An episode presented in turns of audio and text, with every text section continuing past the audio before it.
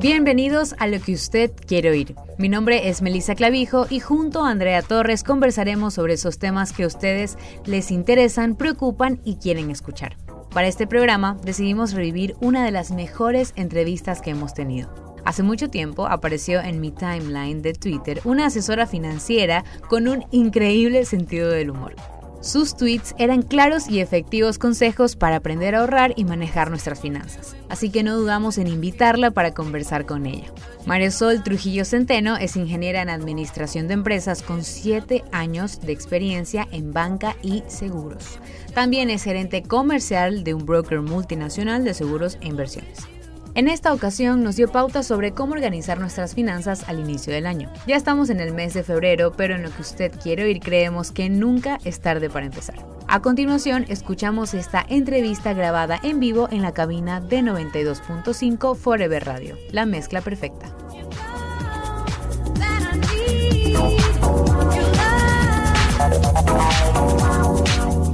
Muy bien, y ya estamos con nuestra invitada de hoy, ya la tenemos en línea, ella es María Sol Trujillo. Buenas tardes, bienvenida. Hola, ¿qué tal? Buenas tardes. Súper contenta porque siempre los temas que eh, tocamos acá en el, en el programa contigo son muy interesantes y también con unos consejos especiales para todos nuestros oyentes, inclusive también para mí. Y sobre todo hoy día, tips de cómo debemos organizar nuestros gastos personales al mes.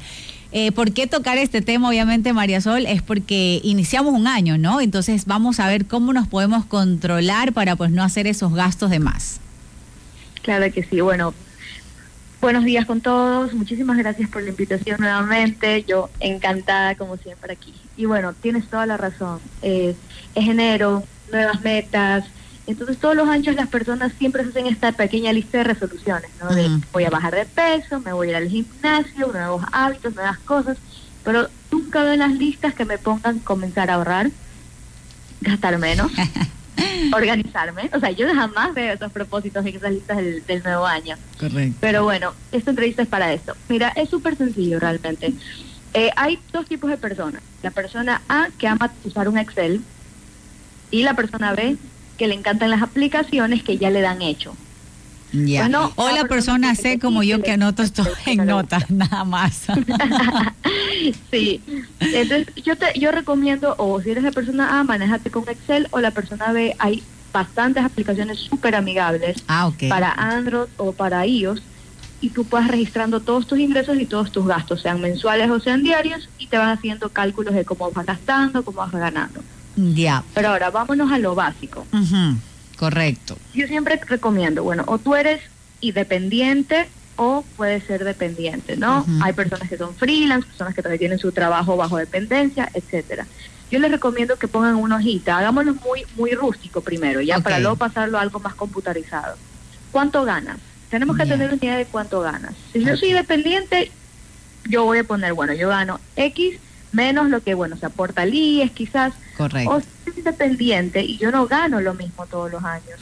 Yo lo que hago es una suma de mis tres últimos ingresos, de los tres últimos meses, y los promedio. Los sumo y los divido para tres. Perfecto, tenemos un promedio lindo. Estamos claros cuánto ganamos. Ahora, en nuestros gastos, nosotros tenemos dos tipos de gastos. Tenemos los gastos fijos y los gastos variables. Los gastos fijos son los que consumimos todos los días todos los meses. Por ejemplo, servicios básicos. Correcto. Si yo pago educación, si yo pago algún tipo de seguro. Ok, y ojo, gastos básicos ahora se considera el internet, el pago de plan de celular. Correcto. Gastos fijos también, por favor, pongamos ese Netflix, ese, ese Disney Plus, todas esas oh, es verdad, es verdad. Así es.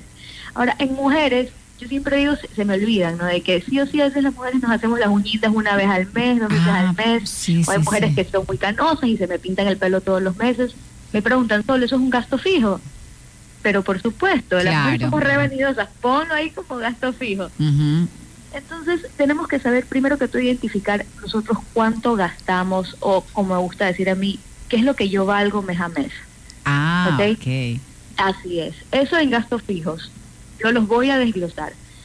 Ahora, mis gastos variables son aquellos gastos que yo no hago todos los meses, pero son gustos que yo me puedo dar. Me invento fui, me fui al cine, me compré ropa, todas esas comidas, comida rápida. Ojo, el supermercado es algo que yo hago cada 15 días o un mes, o hay personas que hacen el mercado una vez a la semana. Y eso no es, fijo, eso es variable entonces. Eso es un fijo. Ah, la comida del supermercado. Perfecto. Pero imagínate que tú te metes en estas aplicaciones de comida rápida y tú te puedes pedir, créeme porque lo he visto, hasta 80, 100 dólares. Y dicen, ay, no, tanto comida en pizza, tanto comida en hamburguesas. Y yo digo, eso te hubieras mejor comido en el supermercado. Claro. Entonces es súper importante que tú puedas desglosar todo eso. Ok. Sí, sí, te escucho. Ah, ya. Entonces, gastos variables también es, bueno, ahorita por pandemia no no no hay mucha jodita, farrita, que el traguito. Debería, ¿no? Claro, ajá, no, en esa parte por lo menos las personas que, que estaban acostumbradas casi que todos los fines de semana, creo que por ahí se están ahorrando ese dinerito. Así es. Una vez le dije a un cliente, saca el cálculo, ¿cuántas veces sales por semana? ¿Y cuánto te gastas mínimo en cada salida? Multiplícalo por las cuatro semanas del mes y multiplícalo por los 12 meses, pues no. Wow. Él se desmaya. Sí, pues, uy, no. Entonces, una vez que tengamos identificado mis ingresos, mis ingresos, mis gastos fijos, mis gastos variables, yo sumo mis gastos, todos mis gastos y los resto con mis ingresos. Si a mí me da negativo mi valor, significa que yo estoy sobregirada. Claro. Okay. si me dan positivo mi valor, pero me da menos de 100, 200, 300 dólares, o menos de la mitad de lo que yo gano, yo estoy sobreendeudada. Mm, y me da más de la mitad de mi sueldo, yo estoy llevando unas finanzas sanas. Ah, ok. Así es. Sobre este valor que a mí me sobra, que puede ser el excedente, la liquidez, flujo transaccional, digámosle como le queramos decir, nosotros deberíamos ahorrar el 30%. No lo digo yo, lo dicen los libros de economía. Entonces, es una manera muy sencilla de poder controlar todo. Ahora me preguntan mucho, Sol, oye, y tengo una cuota de la tarjeta de crédito A, y tengo la cuota del carro, tengo la cuota de la casa, el préstamo hipotecario, ponlo en gastos fijos. Porque ah, usualmente la el carro, la hipotecaria o la educativa es el mismo valor o valores muy parecidos por muchos años. Mm. Entonces eso va en fijo. Ahora, la tarjeta de crédito, yo siempre les voy a decir, tú decides si tú pagas más o menos todos los meses un mismo valor a la tarjeta o eres de las personas que pagan un mínimo o cómo lo haces. Pero yo te sugiero que lo pongas como, como, como un gasto fijo porque sí o sí todos los meses vas a estar pagando tarjetas de crédito a menos que te comprometas a salir en tres meses. Ya, y, Sol, antes que se me olvide, ¿y qué recomiendas tú? ¿Pagar eh, el mínimo, porque a veces el mínimo es bastante, un poquito más o fijarte eh, ya como que un, no sé, un valor un poco más de lo normal. Es que bueno, es que bueno, vas a decir más de lo normal, pero el mínimo no es tampoco recomendable. Que a veces Para bastante. el mínimo casi siempre son, la mayoría es intereses y es un poco del capital. Mm, okay. Eh, hay una tarjeta de crédito en el mercado que te da un sugerido. Chévere, precioso, adoro ese banco porque eso es algo lindo que te está ayudando a salir bastante de capital y de intereses pero casi ningún otro banco lo hace. Entonces, lo que yo te puedo recomendar es, mira toda la deuda de tu tarjeta y comprométete. Y dices, ah, ¿sabes qué? Esta tarjeta no la voy a tocar siquiera un trimestre. Y yo sumo la deuda y la divido para X meses y yo voy viendo con todo este Excel que yo ya hice. ok, eso voy a hacer. Y me da o no me da poder pagar ese, ese valor de, cuota. Pero yo me lo comprometo a hacer. Por eso es que es necesario que tengas separado cuánto ganas y cuánto gastas, porque tú dices, bueno, mira, me está sobrando tanto dinero, este dinero lo voy a destinar para comenzar a bajar la tarjeta de crédito. Y, Entonces, y esa, esa, esa división que, que, que haces tú de decir, bueno, no voy a utilizar esa tarjeta, eh, voy a dividir el valor que debo en tres o cuatro meses, como tú dices, y pagarlo ya completamente la tarjeta, eso igual lo tienes que hacer eh, como que llegar a un acuerdo con el banco, ¿no? Para que ya no genere más intereses ni nada de este tipo de cosas.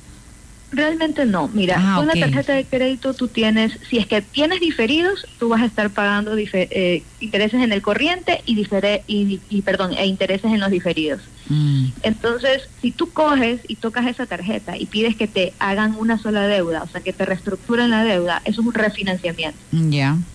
¿Cuándo se hacen los refinanciamientos? Cuando yo ya no puedo pagar ni siquiera el mínimo. Mm, o cuando yo ya estoy ahorcadísima y que no pago hace dos, tres meses la tarjeta. Oh, ¿ok? Entonces no es algo que yo recomiende si tú sí estás teniendo liquidez para poder pagar de manera tranquila o normal tu tarjeta de crédito. Claro. Esto más que nada es un compromiso contigo mismo para poder salir rápido de tus deudas. Créeme, tú sales de las deudas de la tarjeta de crédito y de la nada vas a tener la platita para comenzar a ahorrar para la entrada de tu departamento, o carro, que quiero abrir una póliza de inversión, etcétera, etcétera.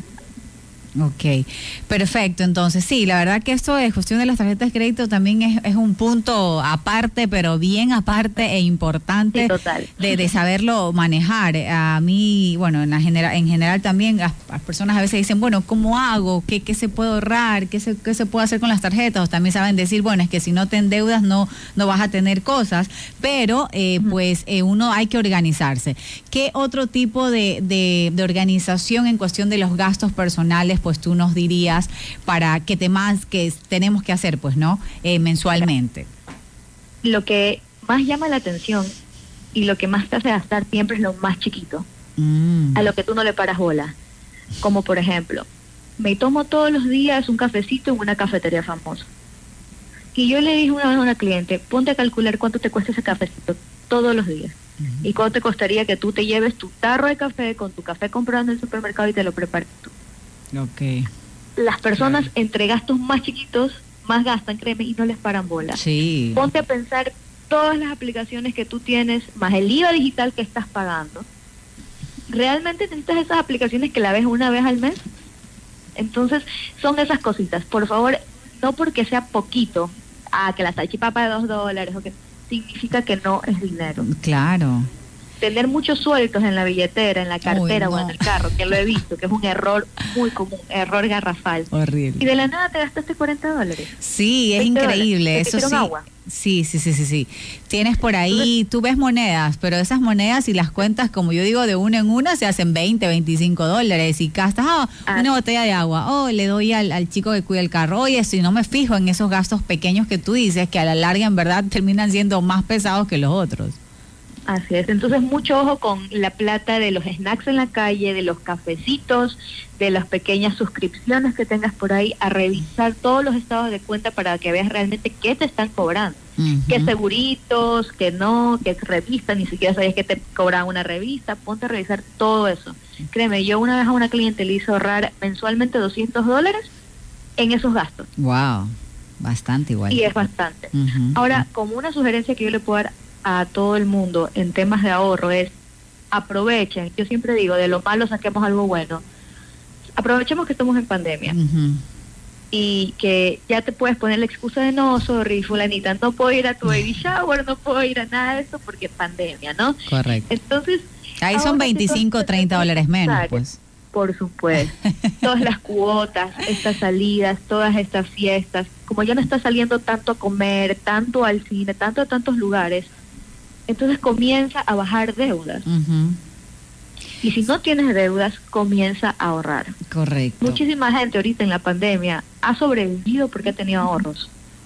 Y los que no, se han endeudado con todas las tarjetas de crédito. Correcto. ¿Sabes qué? Yo creo que, que sí, en verdad lo que dices, eh, María Sol, creo que es un año que sin querer, queriendo, como dicen por ahí, eh, nos está ayudando en este punto, ¿no? De que pues muchas cosas se han, eh, se han prohibido o no tenemos que salir por salir, entonces también te ahorras en gasolina, te ahorras en estas salidas, que la cuota, que no sé qué. Entonces creo que viene a ser, a ser momento o, año para ahorrar o tratar de ahorrar.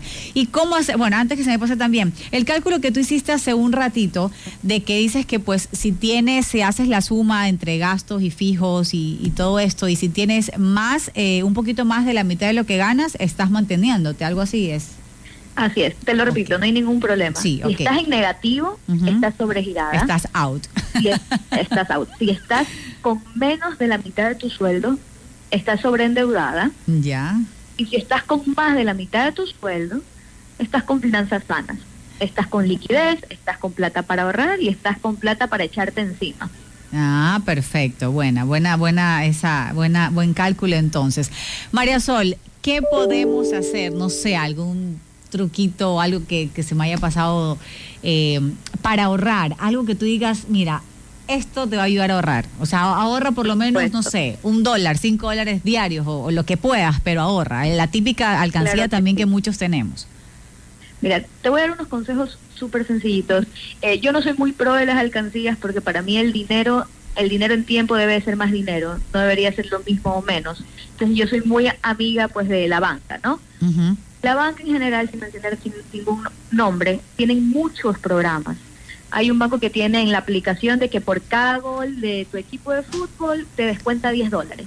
Ya. Por ejemplo, hay programas que mensualmente te cogen de tu cuenta regular donde te pagan el sueldo 50, 80 dólares. Mm. Entonces tú, sin que te des cuenta, estás comenzando a ahorrar. Y a mí a veces me dicen, ay Sol, pero es poquitito, es 10 dólares, 20 dólares. Yo sí, pero al final del año terminas con mil dólares. Con mil dólares ya te puedes abrir una cuenta de una póliza de inversión. y, ya fui, y ya eres inversionista. Ah, mira, claro. Entonces tienes que verlo así. Ninguna persona que llega a tener dinero es porque, hola, me levanté millonario, a menos de que sea heredero, ¿no? Todas las personas que han tenido éxito en negocios, en trabajo, siempre te van a repetir, la clave es ahorrar mucho y gastar poco. Perfecto. Perfecto, eh, increíble. Me, me, ha gustado pues todo, realmente yo estoy aquí anotando todo, créeme, porque ahora que ya vivo sola con mi esposo toca pues no ajustarse en ciertas cositas y ir viendo pues no cómo se puede ahorrar, es verdad, ahora tienes gastos fijos que quizás antes no los tenías, entonces pues importantes recomendaciones, consejos que parecen la verdad eh, muy simples, ¿no? Pero como tú dices, a veces lo mínimo eh, quizás te endeuda más y también a veces pensamos que eso poquito que podemos ahorrar, no nos, sí, a la larga nos, realmente como tú dices, al, quizás a fin de año tienes mil dólares que tú dices, wow, lo ahorré, bueno, ahora sí voy a utilizar esto quizás para algo que no pensaba, me explico. Así es. Perfecto. Muchísimas gracias, María Sol, pues la, por la entrevista. Esperamos pues pronto tenerte en otra para seguir conversando estos temas importantes y, la próxima pues las tarjetas de crédito 100%, que ese sí súper complicado. Por supuesto, yo encantada. Muchísimas gracias eh, por eh, obviamente la invitación y los invito a que me sigan en redes sociales ya que constantemente estoy publicando contenido financiero en arroba Trujillo en Instagram. Muy bien, entonces ahí está. Eh, estuvimos conversando con María Sol Trujillo, asesora financiera, de cómo organizar esos gastos personales eh, cada, eh, cada fin de mes y sobre todo iniciando ahora este nuevo año. Así que tomaron nota, espero que sí. Si no, ya saben, pues las redes sociales de ella, como lo dijo, para pues estar pendiente de todo el contenido que ella postea a diario. 12 y 35, nos vamos, corte comercial, pero volvemos con más aquí en lo que usted quiere oír. Esperamos que pongan en práctica cada uno de los consejos que nos dio María Sol. Antes de despedirnos, queremos agradecerle a nuestros auspiciantes: Tonino, Chicken to Go, San Marino, Ecuasanitas y Uber Pass. No se olviden de seguirnos en redes sociales y contarnos los temas que quieren escuchar en este espacio. En Twitter nos pueden encontrar como arroba 925forever. En Instagram nuestro usuario es arroba radioforever925. También pueden escuchar toda nuestra programación en www.radioforever925.com. Esto fue lo que usted quiere oír. Nos vemos en el siguiente episodio.